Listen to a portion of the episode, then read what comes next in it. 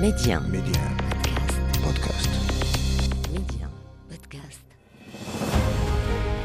يقال من لا تاريخ له لا مستقبل له والتاريخ المغربي ماض مجيد يحفل بالوقائع والأحداث أفتح معكم أنا محمد الغول كتابه وأختار لكم منه كل أسبوع صفحة من صفحاته المشرقة صفحات من التاريخ ميدي 1 محمد الغول تاريخ المغرب أهلا بكم متابعينا الكرام وعيد فطر سعيد. هله الله عليكم باليمن والبركات.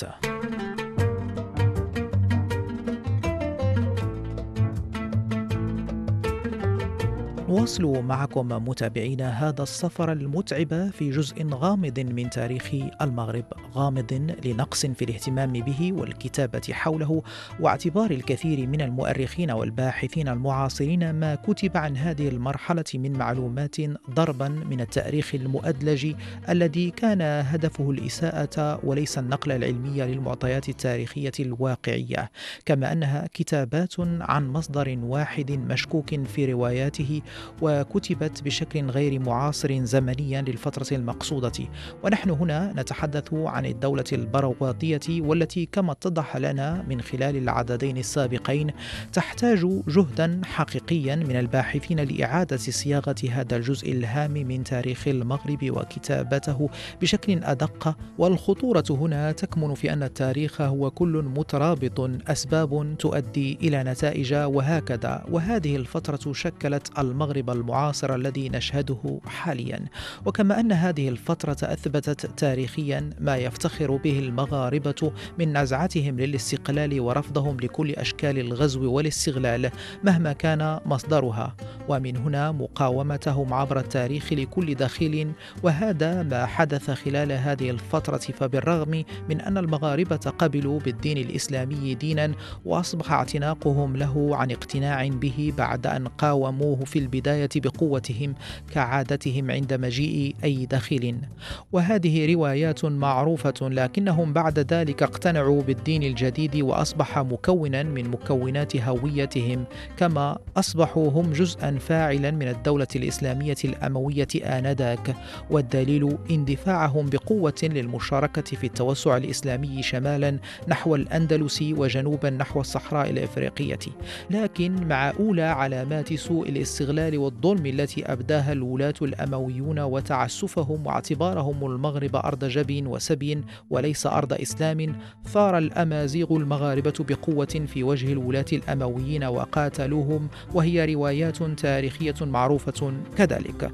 وتحتفظ لنا المصادر بشهادات عن توجه وفد من القبائل الأمازيغية إلى الشام لتقديم شكوى إلى الخليفة الأموي ومنعوا من ذلك وتم التعامل معهم باستخفاف فزاد حجم غضبهم وكانت الثورة الآمازيغية التي أنهت الحكم الأموي في المغرب.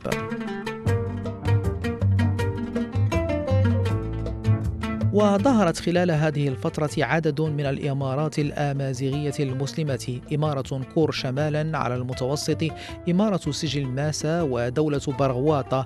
وهناك من المؤرخين من يضع الدولة الإدريسية في هذا النسق كذلك ثورة الآمازيغ المغاربة ضد ظلم الولاة الأمويين. ويرون فيه أن قبيلة أوربة الآمازيغية استضافت إدريس الأول وبايعته ليكون بذلك أول دولة إسلامية مغربية منفصلة عن المشرق. وعلى كل هذا الجزء من التاريخ المغربي هو أوضح مما نحن بصدده أي الدولة البرواطية التي اعتبرها الكثير من الباحثين المعاصرين ربما أول سعي نحو إعطاء الدين الإسلامي الذي قبل به المغاربة واعتنقوه مسحة مغربية خالصة ومن يرى من هؤلاء أن الأخطاء التي ارتكبها المؤرخون في كتاباتهم عن الدولة واتهامها بالرجعة عن الإسلام واتخاذهم دينا جديدا واعتقادهم في معتقدات مجوسية سابقة عن الإسلام وإنشاءهم قرآنا آمازيغيا وأن قائدهم صالح بن طريف قدم نفسه نبيا جديدا لهم والكثير من الكتابات من هذا النوع التي يرى الباحثون أنها غير صحيحة في غالبيتها أو أنها أولت عن جهل باللسان الآمازيغي. لدولة براواتة وهو ما يذهب إليه ضيفنا في العددين السابقين المؤرخ والباحث بجامعة الحسن الثاني بالدار البيضاء الأستاذ أحمد سراج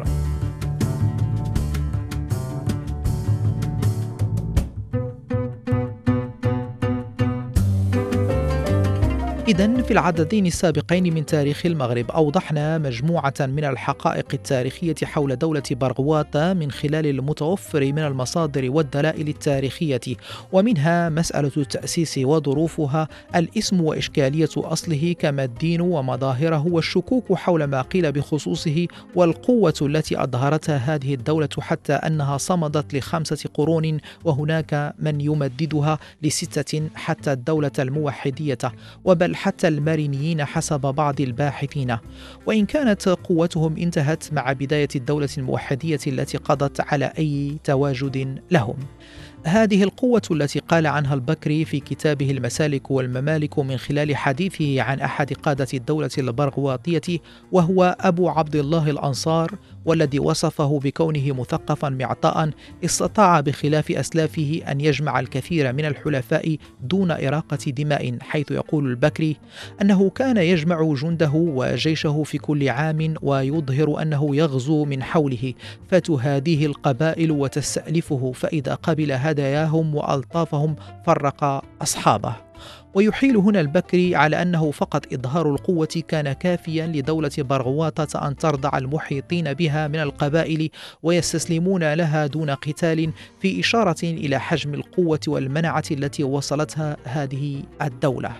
ورغم ذلك نلاحظ هذا الإجحاف التاريخي في حقها والتي كانت مظاهر قوتها متعددة وليست القوة العسكرية فقط والتي قال عنها مولود عشاق أنها تظهر من خلال مواجهتهم مع الدولة المرابطية حيث يصف لقد دخل في مغامرة غير محسوبة مؤسس الدولة المرابطية عبد الله بن ياسين محاولا القضاء عليهم بينما هو آت من الصحراء والبرغواطيون أدرى بوعورة منطقتهم وهو ما أدى لمقتل القائد المرابطي على أيديهم ودفنه بقرية تدعى كريفلا غير بعيد عن زحلك حاليا.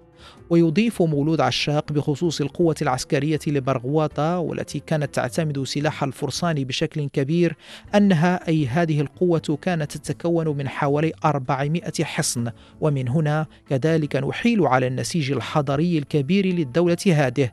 فهذا العدد الكبير من الحصون كان لحماية المدن والمراكز الحضرية والعقيدة الدينية والثقافة وكذا النشاط التجاري والزراعي حيث مارسوا التجارة مع إسبانيا بريطانيا ومع الجنوب حيث يقول ابن حوقلة وقد يصل إليهم أهل أغمات وسوس بالتجارة وكذلك قوم من أهل سجل ماسة وكل هذا بفضل غناهم الزراعي كذلك الذي تحدث عنه ليون الإفريقي الحسن الوزان قائلا في عهد أولئك المبتدعين بلغت وفرة القمح درجة جعلت الناس يستبدلون أحيانا حمل جمل بنعلين. ولا ننسى هنا الموقع الاستراتيجي لجغرافية دولة برغواطه في الغرب المغربي منطقة تامسنا على المحيط الأطلسي وسهول الغرب الخصبة والوفيرة المياه بنهرين كبيرين هما أم الربيع وأبو رقراق. الأهمية التاريخية لهذه الدولة في التاريخ المغربي وأثرها يبدو واضحا من خلال حديثنا هذا، لكنه مع ذلك لم يكن شفيعا لها لمزيد من البحث والتنقيب وتصحيح ما شاب الكتابات حولها من كثير من المبالغات وحتى الإساءات. ومن أبرز الكتابات المتوفرة حول تاريخ هذه الدولة نجد ابن حوقل في كتابه صورة الأرض وأبو عبيد الله البكري في مؤلفه المسالك والممالك ثم كتاب الاستبصار في عجائب الأمصار ومؤلفه المجهول ثم ابن عدارة في البيان المغرب وابن زرع في الأنيس المطرب وابن الخطيب في أعمال الأعلام ابن خلدون في العبر والناصري في الاستقصاء.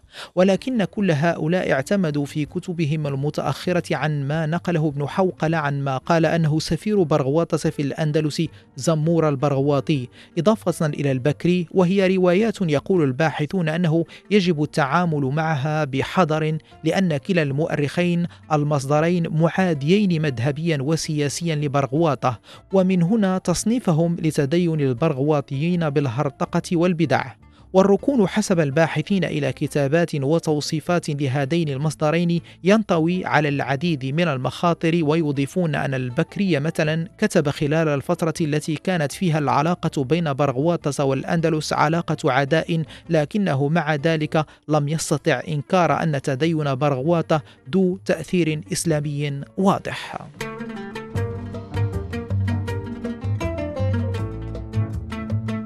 عودة إلى موضوع الظروف التي نشأت فيها دولة برغواطة وما ذكرنا من أنها كانت ظروف ثورة للآمازيغ ضد ظلم الولاة الأمويين وتعسفهم وهو موثق في المصادر التاريخية. وننقل هنا عن بحث لعباس جبير سلطان التميمي بحث بعنوان برغواطة دراسة تاريخية في نشأتها وعقائدها. البحث كان بجامعة كربلاء بالعراق قسم التاريخ وهو بحث اتجه إلى اعتماد منهج من ذكرنا فوق في الإساءة للدولة البرغواطية ولكن مع ذلك هناك حقائق يقر بها ومنها أن الآمازيغ ثاروا على الدولة الأموية بسبب إجحاف ولاتها ومنها إقرارهم الفيء والخمس على مسلمي الآمازيغ.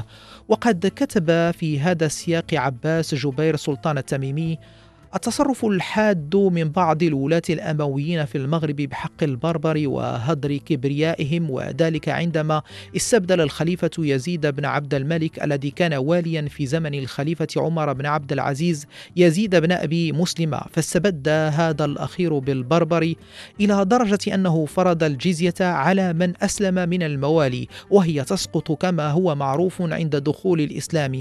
ولم يكتفي بهذا بل أخذ بوشم حرس رأسه من البربر فأن يشم الرجل في يده اليمنى باسمه وفي اليسرى بكلمة حرسي.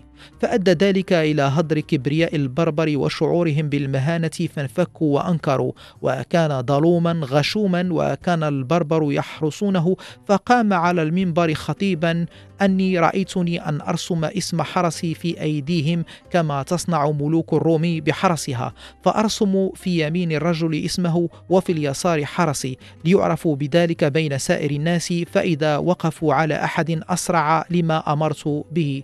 فلما سمعوا بذلك منه أعني حرسه اتفقوا على قتله وقالوا جعلنا بمنزلة النصارى. انتهى نقلنا عن بحث برغواطة دراسة تاريخية في نشأتها وعقائدها لعباس جبير سلطان التميمية وعلى كل لا زالت هذه المرحلة التاريخية من تاريخ المغرب مع دخول الإسلام واستقلال المغرب بأول دوله عن المشرق الأموي يحتاج إلى الكثير من التحقيق والتنقيب خاصة أن المصادر التاريخية المشرقية المتوفرة كتبت من منطلق العداء للاستقلالية التي أظهرها المغاربة البربر أو الآمازيغ حسب التوصيفات التاريخية المستعملة رغم قبولهم بالدين الإسلامي واعتناقه وبل الدفاع عنه ونشره. هذه الظروف التي تحدثنا عنها هنا تشكل أساس نشوء دولة برغواطة حيث ثار الآمازيغ المغاربة على الولاة الأمويين بقيادة ميسرة المطغري وطريف بن مالك وقضوا على الحكم الأموي. وطريف هو مؤسس الدولة البرغواطية بتامسنا ولكنه كان كذلك كما ذكرنا قائدا بارعا للدولة الإسلامية ويكفي الإشارة إلى أنه كان أول من فكر وأذن عسكريا ببداية بداية فتح الأندلس وأول من وضع قدمه على الضفة الجنوبية لإسبانيا وهو من فك الحصار الذي ضرب على طارق بن زياد عند عبوره إلى الأندلس. وقد كان للباحث الأكاديمي والروائي شعيب حليفي محاولة في هذا السياق لإضاءة ما عتم في تاريخ الدولة البرغواطية من خلال مؤلفه سبع رسائل إلى صالح بن طريف حيث صحح مجموعة من المغالطات ورفع كثيرا من اللبس حول هذه الدولة ونشأتها وقادتها. حليفي خلص إلى أن برغواطة كانت ثورة تحررية قوضت حكم الظلم. دولة برغواطة وبعد هذا التاريخ الطويل ومع بداية القرن الحادي عشر بدأت في فقد قوتها مع فقد السيطرة على مدنها الكبرى خاصة شالة والرباط وبقيت تفضال آخر منافذهم الشمالية إلى البحر. ومع قوة الدولة الموحدية تم القضاء بشكل كبير على جغرافية برغواطة التي ستنمحي بشكل كامل مع الدولة المارينية. ورغم كل الغموض الذي يلف هذه المرحلة التاريخية لهذه الدولة المغربية المستقلة عن المشرق برغواطة إلا أن بداية الباحثين والمؤرخين في تمحيص هذه المرحلة التاريخية سمح بكثير من التوضيح وكشف الكثير مما طالها من ظلم تاريخي. ونواصل معكم متابعينا هذا التوضيح مع ضيفنا المؤرخ والباحث بجامعة الحسن الثاني بالدار البيضاء الأستاذ أحمد سراج. يعني أنها مش ويدة الإسلام فقط. هي حضارة مدنية صادقة والدليل أنه يقولون أن أغمات مثلا في مراكش سابقة عن الإسلام عن دخول الإسلام.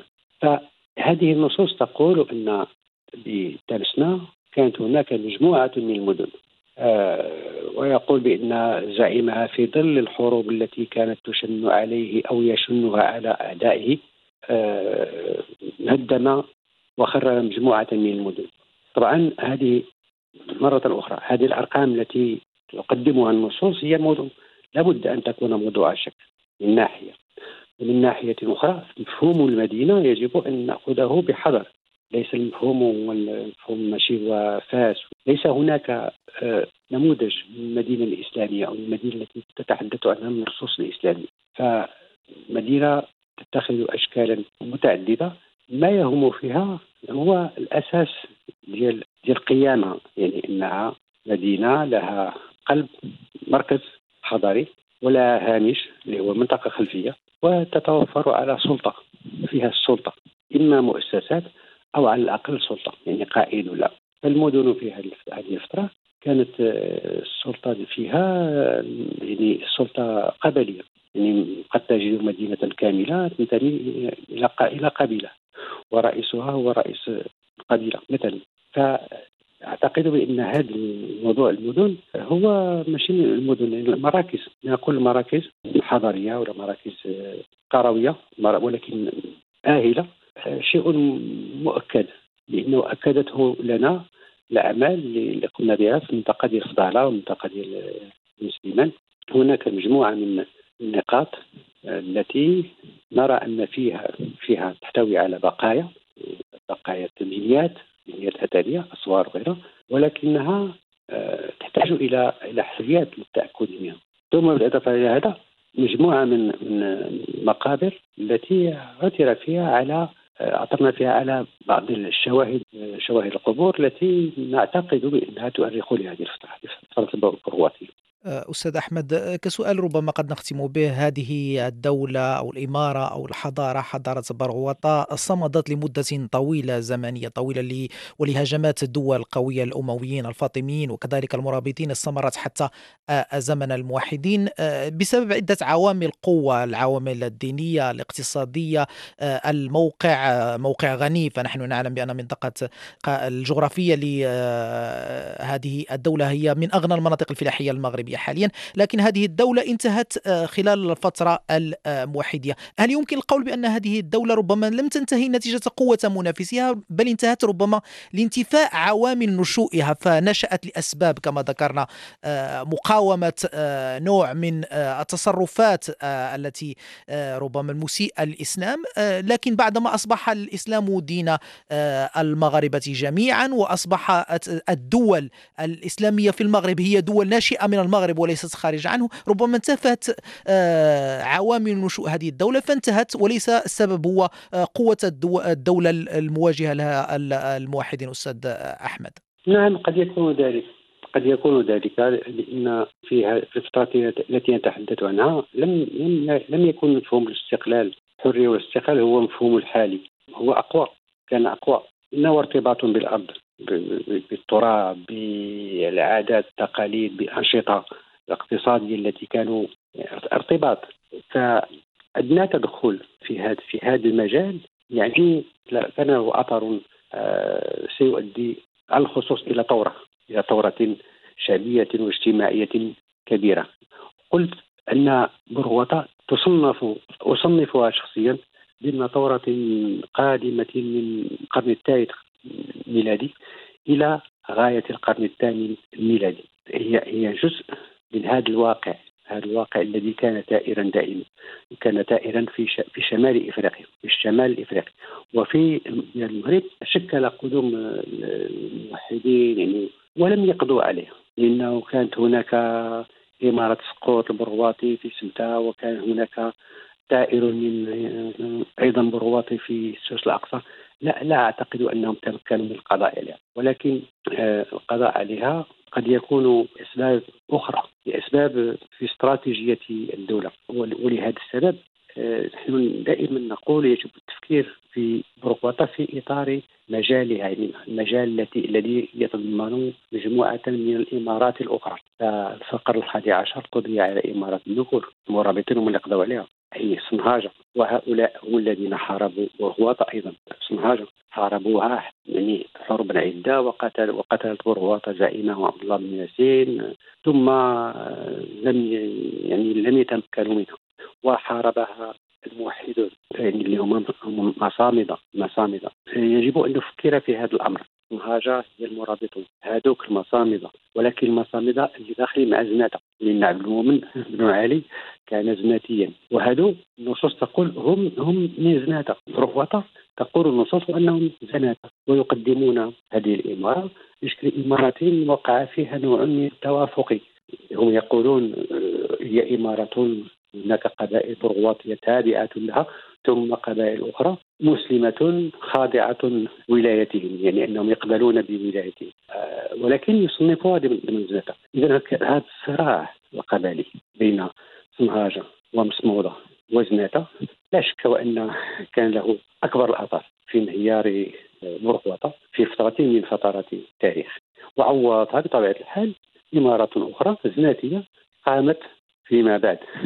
بنو مارين مثلا هذه مجرد أفكار آه، يجب التحقق منها آه، مستقبلا.